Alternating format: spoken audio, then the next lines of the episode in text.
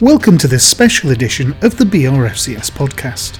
This is the latest in an occasional series entitled Revisionist Rovers, in which we take a look back at a point in the club's history from a different perspective. In this episode, Michael Taylor reviews and reconsiders the reign of Graeme Souness.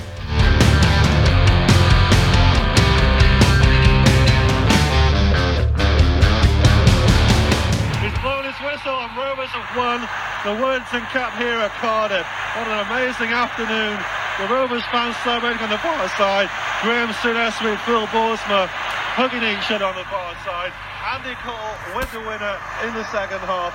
What an afternoon, Stuart Metcalf. Oh, it's a great tune. I've never won. Ah, those were the days. Blackburn Rovers winning the Worthington Cup in 2002.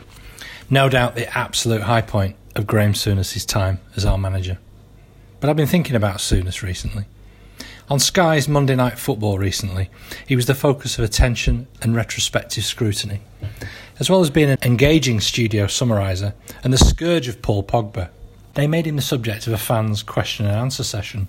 He mainly talked about his time playing at Liverpool and his record as a manager, notably with Rangers and at Anfield. At times it was emotional. He didn't explicitly say so, but he regretted doing an exclusive with the Sun newspaper just a few short years after that paper so viciously slandered Liverpool's supporters in the aftermath of Hillsborough. He clearly wished he could turn back the clock, and he said, quite visibly upset at the memory, that he wishes the Liverpool supporters could remember him differently. I remain fascinated by Souness as a character. He was truly one of the great players of my lifetime, the captain of one of the greatest club sides of them all. His character, his grit, his drive were forged then. They gave him his reference points for his later career in management, and I would argue they were to be his downfall. There was only one reference on that programme to his time at Ewood Park. He was our manager from 2000 through to 2004, where he had some truly great times, and he referenced one of the best players he ever coached, our very own Turkish delight, Tugay. Had he been asked about his time at little old Blackburn Rovers, I think I know what he will have said. In fact, this is what was written in his second published biography in 2013. To finish sixth in the league, I think the club would certainly take that now. To get promoted at the first asking, to win a major trophy, to finish sixth, to qualify for Europe twice, I consider that a successful time. I definitely regret leaving. I had four of my happiest years in management at Blackburn, and I do think now it was a mistake to leave. But if I hadn't left Blackburn then, I would probably still be in management now. Really? There's an alternative history of his later years at Rovers that needs airing, and that's what I want to do here. I'm grateful for all of his success that he brought us. I appreciate too that there were good players in the team he bequeathed to Mark Hughes after he left. But I had it on pretty good authority at the time that he was just a game away from the sack when Newcastle United came calling. Of all his jobs in management, Blackburn Rovers was the only job where he exceeded the expectations of the supporters. He revolutionised Rangers in five years there and deserves credit for that. But that's what is expected of a club in that size of city with their rivalry with their closest, bitterest city rivals. Elsewhere, Torino, Benfica, Southampton, Galatasaray, and of course Liverpool, none of them were tenures of a glittering career. He needed the Blackburn Rovers job as much as we needed a manager to get us back on the path Jack Walker intended. Let's have a look for a moment at the backbone of the squad that won promotion and lifted the Worthington Cup.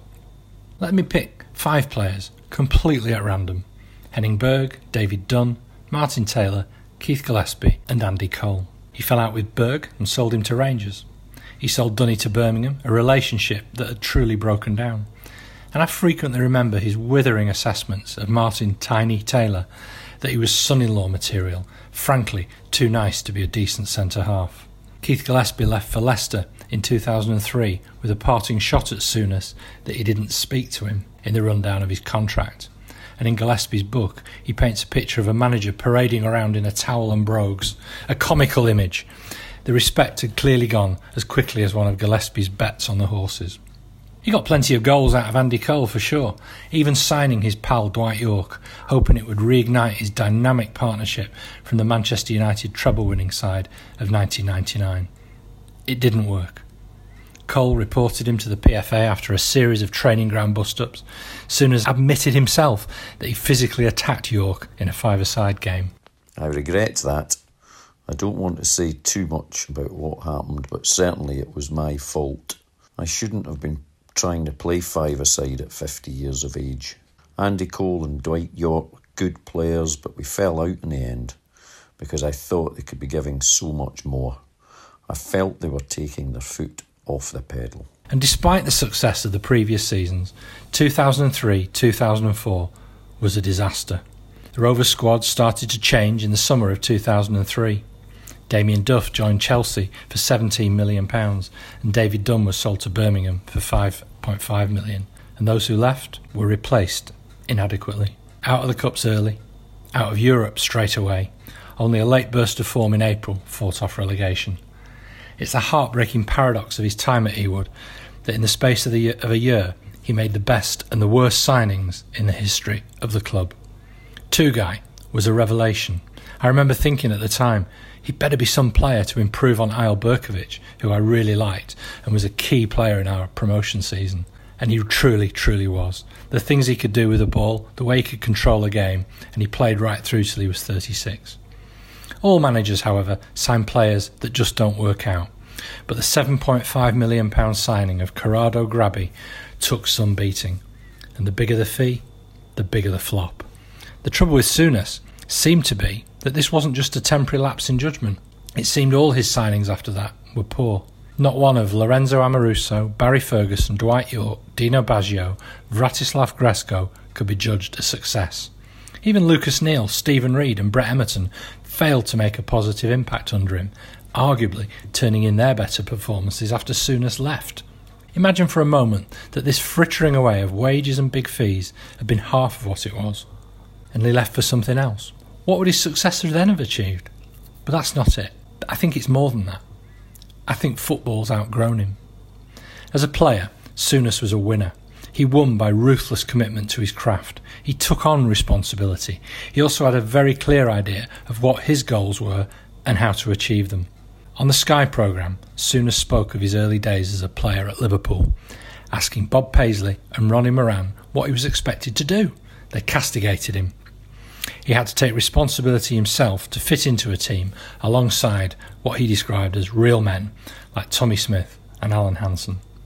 If you think about the players he actually got on well with, who he managed effectively, and who he didn't manage to fall out with, they were very much cast in that mould. Tugay, Damien Duff, Gary Flitcroft, Stig Inge Bjornebye. I think he resented players who hadn't to fight as he had, but time and expectations caught up with him. He proved at Rangers that he wasn't a terrible manager, but they had that clearly defined goal be better than Celtic. At Liverpool, it was to get on that perch again. He failed. When he took over at Ewood in 2000, there was a very clear aim get promoted. The next season, it was survival. As a squad, that group really kicked on and achieved. When he signed Andy Cole, it was Andy, get us 15 goals and we'll stay up. And he did. The Worthington Cup was the absolute icing on that really, really sweet cake. But what was the goal after that? What was the goal after securing Premiership status? Champions League? I'm not entirely sure that any of us really knew. And I'm pleased that he has affection, at least for us, as a group of supporters. My last game before I left was at home to Manchester United. We were winning 1 0, but then Louis Saha took the ball down with his hand in the 92nd or 93rd minute and they scored. After that game, I was asked if I was interested in the Newcastle job.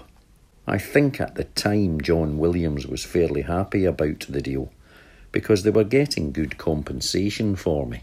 But Mark Hughes inherited a very good side with good players. The fans at Blackburn were good to me. They weren't on your back straight away.